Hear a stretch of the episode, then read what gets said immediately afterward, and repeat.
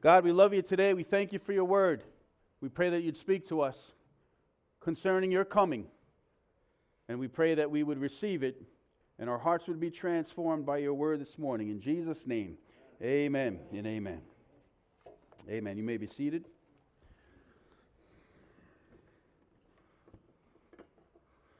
How many are anticipating a wonderful Christmas? Amen. Amen? Amen. How many of you have uh, thoughts, maybe expectations of what you're going to get? Maybe there's been a little stirring in the household. You've heard some whispers. You've heard it through the grapevine. Your anticipation level has, has risen.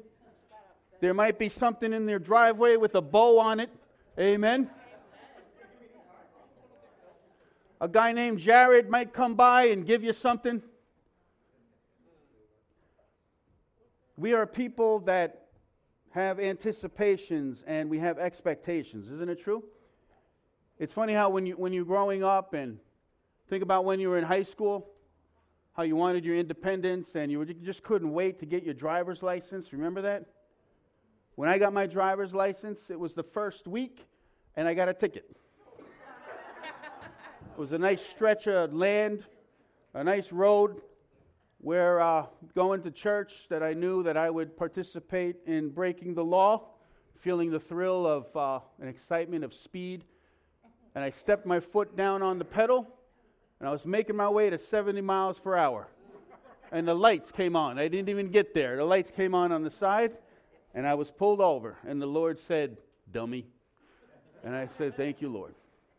We all have anticipations and expectations. It seems like as human beings, we're always looking for the next thing, isn't it true? We're always looking for maybe that next, that, that someone or that something to fill the void and the gap and bring us fulfillment and satisfaction. It's just a part of life. And the funny thing is, is even if your life is going bad and you're expecting good things, even when it's going great, you're expecting greater things. There's something built within the human heart to anticipate and to expect something that will fulfill us and that will give us meaning and purpose in this life. God has ordained those yearnings, those cravings, that anticipation and an expectation that our hearts will come to fulfillment and satisfaction. He's created that within us. And it's only our anticipations and our expectations are met and fulfilled when we come to know Jesus Christ and Him alone. Amen? Amen. Anticipation is an awesome thing. We anticipate things way out in the future. We anticipate something that will happen today. But here's the thing when our anticipations and expectations don't get fulfilled, there's a thing called in life, I don't know if you've ever experienced it, called frustration. Have you ever experienced that? Yeah, Christ, we don't experience frustration, do we? We're Christians, for, for Pete's sake. Someone had said that all frustrations are birthed out of unmet expectations.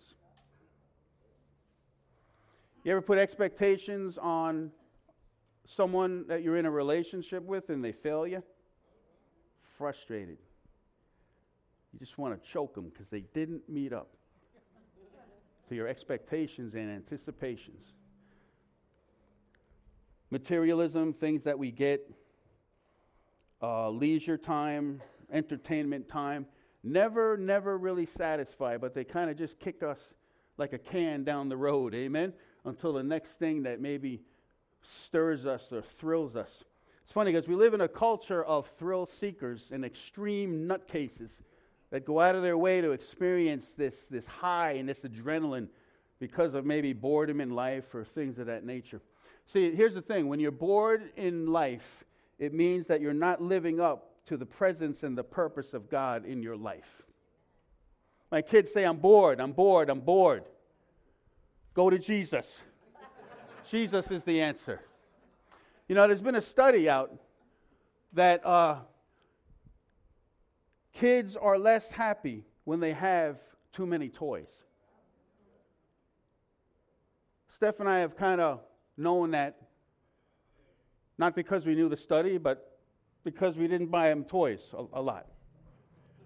But isn't it true? When we have too many things around us that keep our focus from being uh, in relationships and enjoying each other, we get knocked down and tied up with the, the adrenaline of life and we're frustrated. Even as adults, isn't it true? Sometimes we have too many toys. We go from one uh, experience of entertainment or leisure to the next. You ever go through a week and you're like, man, Saturday I'm just gonna, I'm gonna just chill. I'm gonna drink coffee and I'm gonna chill. I'm gonna watch movies. I'm gonna watch football. And then something happens in church where somebody needs some help. Somebody either has to move or something has to be taken care of, and you're called upon to serve. And you're like, oh! no! And God is saying, go, love, give, serve, and worship me. Amen? See, our fulfillment is not in rest or relaxation. It's not in leisure. It's not in, in, entertainment. We're blessed by all those things. Don't get me wrong. I'm the first person that like to be entertained and I like to have times of leisure. But your fulfillment and your purpose in, in God this morning is that you would live your life purposefully for the child that came, the promise of a Savior Jesus Christ. And if you're bored today, He's got your number. And He wants to have a conversation with you about how you can be involved in His kingdom and live your life for Him. This whole season is built on anticipation. Do you know that every year when my family asks me, What do you want for Christmas? I say this love, joy, and peace. That's all I need, and that's all I want. Maybe some underwear every once in a while and some socks. I don't need any ties because I don't really wear ties too much. Um, some of you heard this story. One year I changed it up and I said, The kids asked me, I want love, joy, peace, and $1,000. Steph's parents asked the kids what daddy wants for Christmas. And they said, Daddy wants love, joy, and peace and $1,000. and guess what I got? Love, joy, and peace and $1,000. Isn't that something? Amen?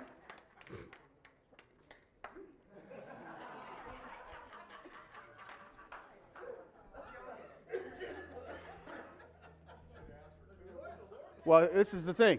See, the, the next year, I asked for love, joy, and peace, and ten thousand dollars. I really did. But guess what? I didn't. I didn't get it.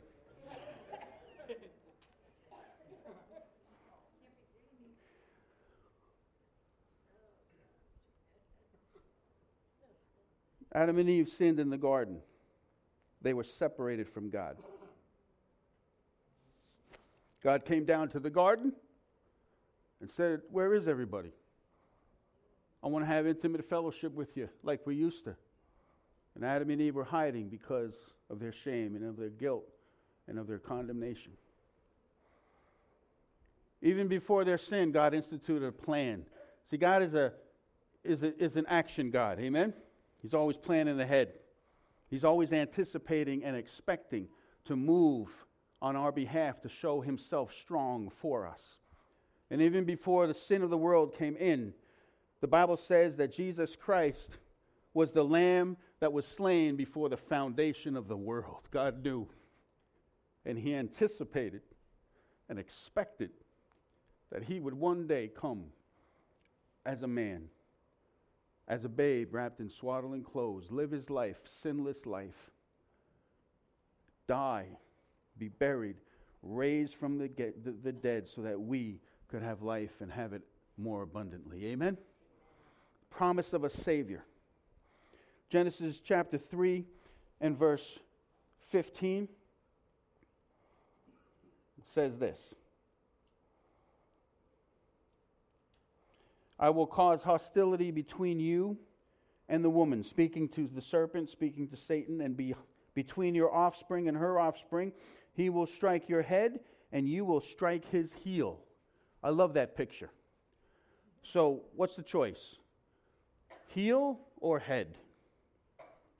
See, back in the old days, in the Old Testament, in those days, a king that just ravished the enemy would bring the king, the ruler of the opposition, up in front of the people.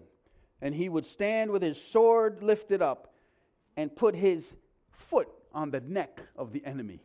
And the people would rejoice and they would yell with excitement. And the king would be excited and step down even further. The Bible says that the Lord, the promise of the Savior, has come to destroy, what did Jesus say? The works of the enemy. Amen? And the work of the enemy is that he would keep your eyes off of your purpose and your destiny in God, off of the love of God, off of the grace of God, keep you from not fearing God, not living your life for God but he would deter you and turn you away to other things where your anticipation and expectations would be in someone or something or even some ministry, some action more than the very Son of God and the King of Kings and the Lord of Lords. That's his work. The only authority that you can give to Satan and his work over your life is that you listen to him and you believe him. Because the only thing that he has for your life is deceit and lies. And when you have a mindset around listening to the enemy of your soul, you will live under the destructive element of sin and shame and guilt and darkness, pain and adversity. And Jesus came, the Bible says, to free us from that. Amen? Genesis 12 speaks about that through the offspring of Adam and Eve, will come a promised one that will bless the families of the earth. Isn't that something? He will bless the families of the earth, every tribe, every nation, every tongue. He wants to bless with his presence and bless with him being the king of their, of their lives. As you look to your family now, I'm reminded of the Philippian jailer, right? The disciples were singing praises to God. God rattled the cages and let everybody out. And the jailer said, This is not good. He was going to fall on his sword, but he said, What must I do to be saved, right?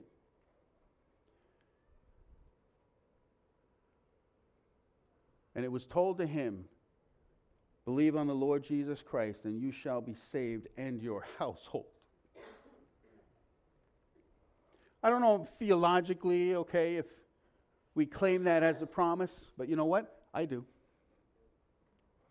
And every family in here should claim it as a promise that your loved ones will come to know Christ. It's His will, it's His purpose, it's His destiny. He will bless the families of the earth. May your family be blessed today.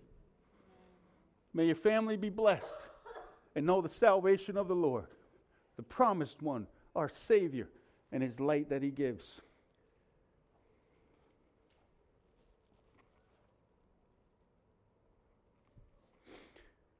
When I was going with uh, Stephanie, we just celebrated 17 years. 17 years. 17. Somebody smack him back there. no, no, you know what? It's been it's been long. It's been wonderful. It's been exciting. It's been thrilling. And you know what? It's been a wonderful, wonderful relationship of each of us turning our hearts to the Lord, being conformed to the image of Christ so that we could love one another greater. See, He blesses the families. As each of us focus on God, we draw closer to one another and we realize what true love is. Amen? It's not anticipating that my wife will give me everything that I need. I learned that a long time ago. That's not going to happen. And she learned the same thing about me. but we anticipate and expect through the grace and the love of God that I will pour out my heart and my very life for her because of the overflow of Christ's love and ministry in my heart. With God's love flowing out of your heart and life, you can love the unlovely. Amen? And you can die for your enemy because of the great love of Jesus Christ. Not saying you're my enemy, hun. I love you. Isaiah chapter 7 and verse 14 says, All right then, the Lord himself will give you the sign. Look, the virgin will conceive a child, she will give birth to a son and will call him Emmanuel, which means, let's say it together God is with us. Emmanuel. One more time. God is with us. By the time this child is old enough to choose what is right and reject what is wrong, he will be eating curds and honey, yogurt and honey.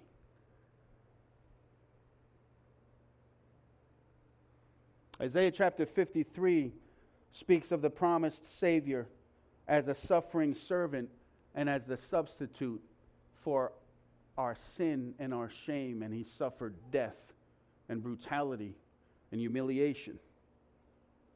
Let's flip over to Isaiah chapter 53. How many know that Jesus didn't grow up in Beverly Hills, right? Jesus grew up in Nazareth a couple of hundred, 300, 400 people.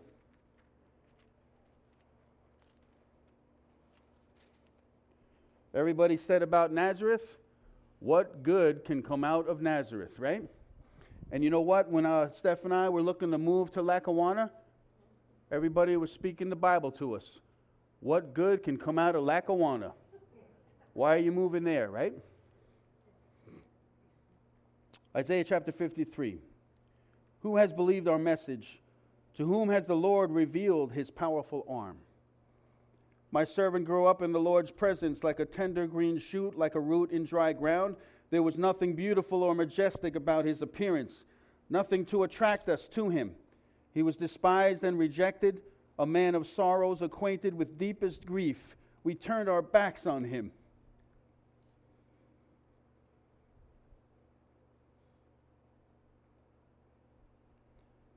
and looked the other way. He was despised, and we did not care. That's our Savior. Yet it was our weaknesses he carried, it was our sorrows that weighed him down. And we thought his troubles were a punishment from God, a punishment for his own sins. But he was pierced for our rebellion and crushed for our sins. He was beaten so we could be whole. He was whipped so we could be healed. All of us, like sheep, have gone astray. Come on! There's none righteous, no, not one. We have left God's paths to follow our own, yet the Lord laid on him the sins of us all. He was oppressed and treated harshly, yet he never said a word. He was led like a lamb to the slaughter, and as sheep is silent before the shearers, he did not open his mouth unjustly condemned, he was led away. No one cared that he died without descendants, that his life was cut short in midstream, but he was struck down for the rebellion of my people. He had done no wrong and had never deceived anyone, but he was buried like a criminal. He was put in a rich man's grave. But it was the Lord's good plan to crush him and cause him grief. Yet when his life is made an offering for sin, he will have many descendants he will enjoy a long life, and the Lord's good plan will prosper in his hands. When he sees all that is accomplished by his anguish, he will be satisfied, and because of his experience, my righteous servant will make it possible for many to be counted righteous, for he will hear, bear all their sins. I will give him the honor of a victorious soldier.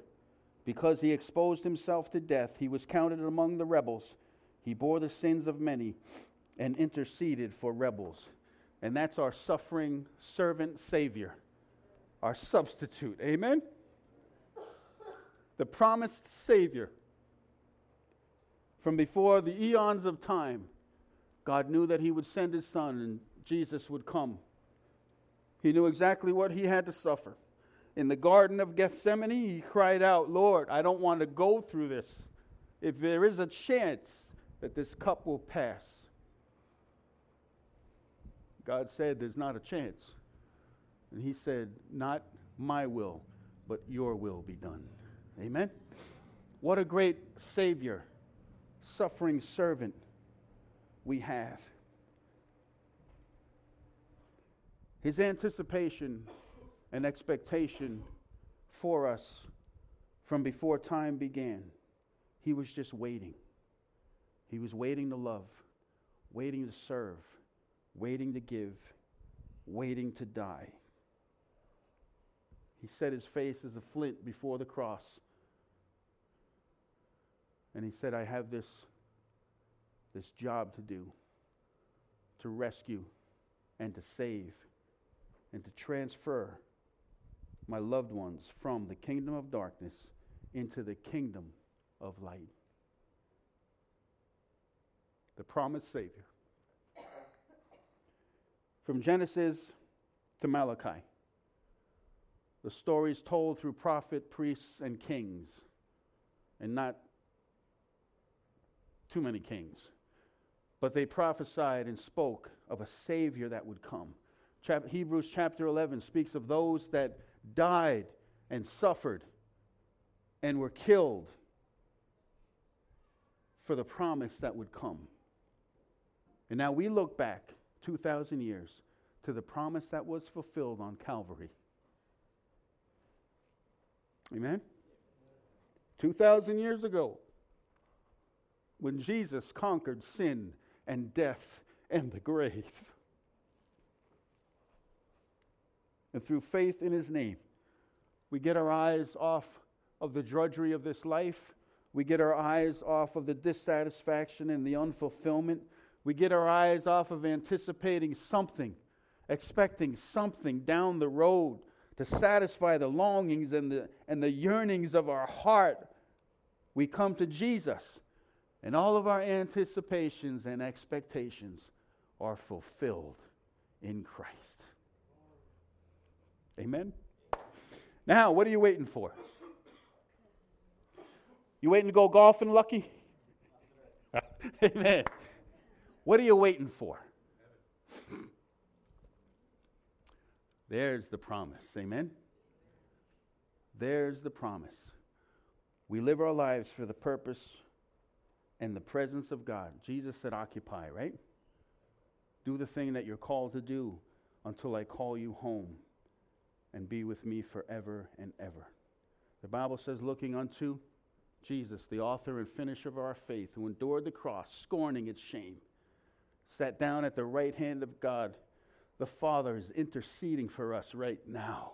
We look to Jesus. Amen? You can't find any satisfaction in anything of this world, friends. Your satisfaction is in Jesus and Jesus alone. These wonderful songs that we sing this morning about Jesus, the beauty and the splendor of, a, of the Holy Spirit here, manifesting the grace and the splendor and the majesty of Jesus Christ Himself it is heaven come down and glory has filled our hearts.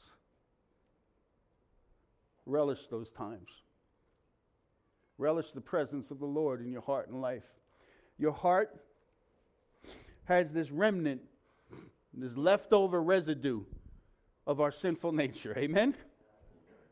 And sometimes we feed that residue, and that residue becomes our reservoir of pain and agony in our life when we live our life according to our sinful nature. The Bible says we're not obligated to that anymore. That bill was paid. Now go and live free according to the power of the Holy Spirit in your heart and life. Let me ask you something. What are you anticipating that Jesus Christ will do in you and with you and for you this Christmas.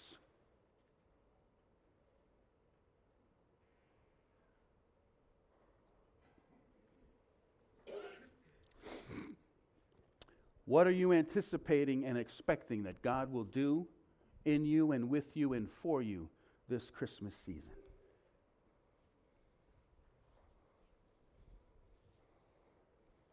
See, the Savior has defeated the enemy.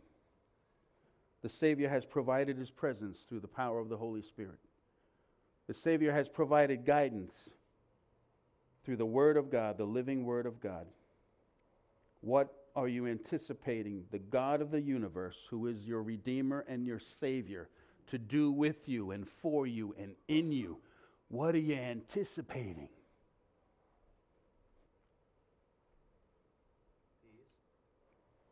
Peace.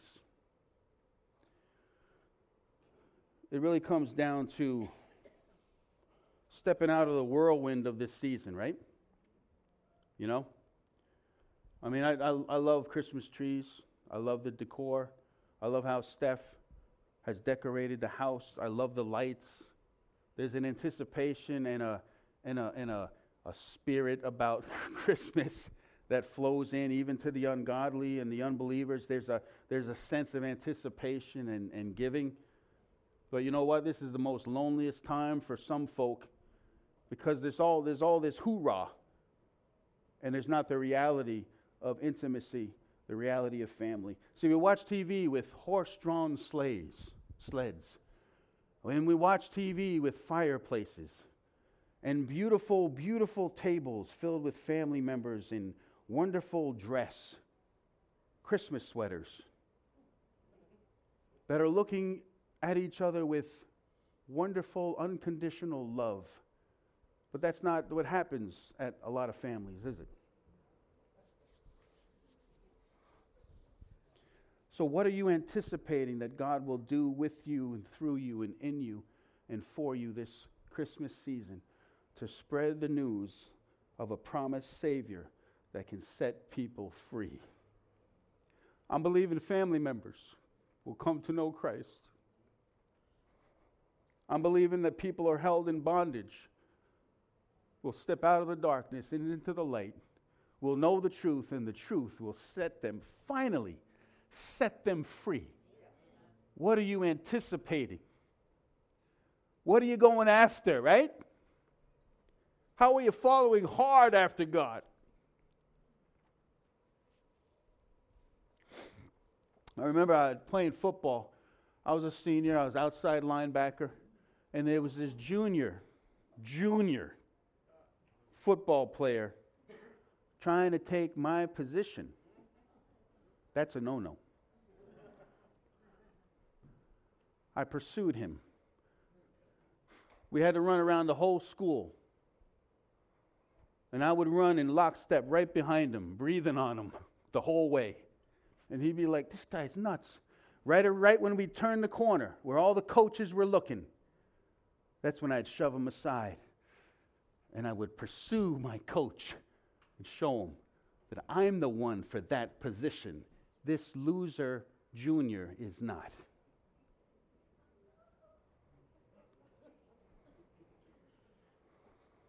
I said that to say this. How are you pursuing your position in God? You have to pursue it. You have to go after it. There's suffering, there's pain, there's adversity. But you know what? At the end of the line, you're in the starting position and you're kicking some butt on the field. Amen?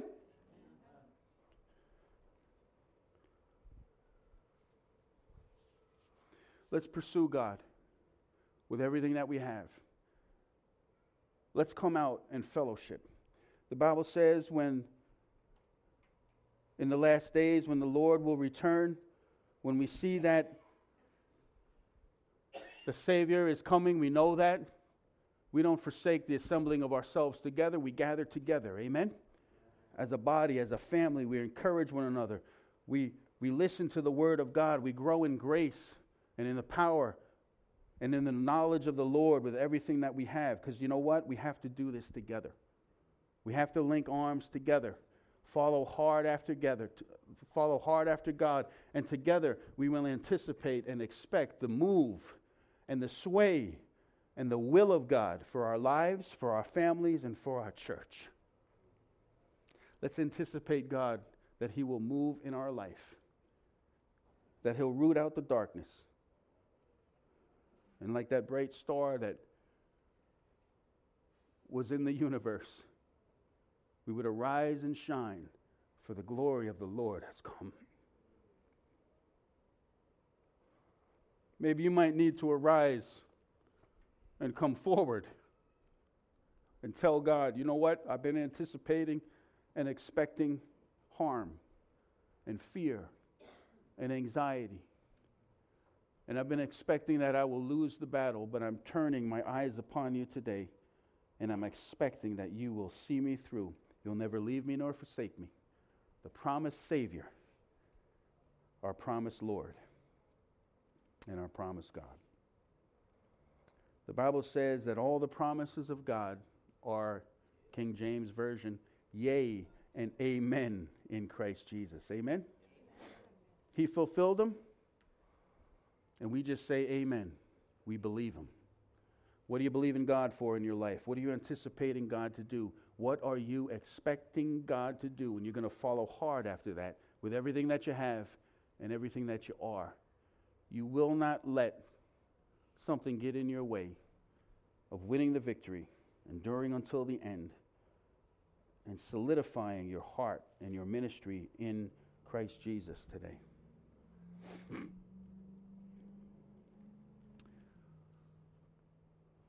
Galilee was the entranceway of all the armies that have ever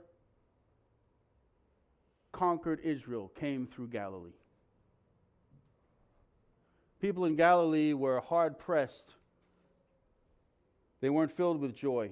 It was a land of darkness, it was a land of despair, it was a land that knew war. It was a land that knew death. It was a land that over, over the years knew the sound of horses' hoofs and soldiers' boots. The promise of the Messiah said, Your darkness is no longer. The light has come. And I will set you free from oppression, and I will set you free to live in the light of the glory of the face of Jesus Christ forever and ever.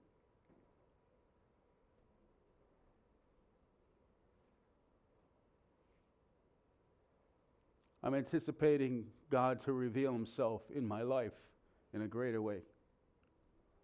Sometimes that means telling me uh, in certain areas of my life I have to change. Are you willing to allow the Holy Spirit to speak to your heart and life and tell you, you know what? This has got to change, and I'm the only one that can do it. Right? I'll manage this for you, but you got to turn it over and you got to give it to me. It's not about con- condemnation, it's about conviction. Amen?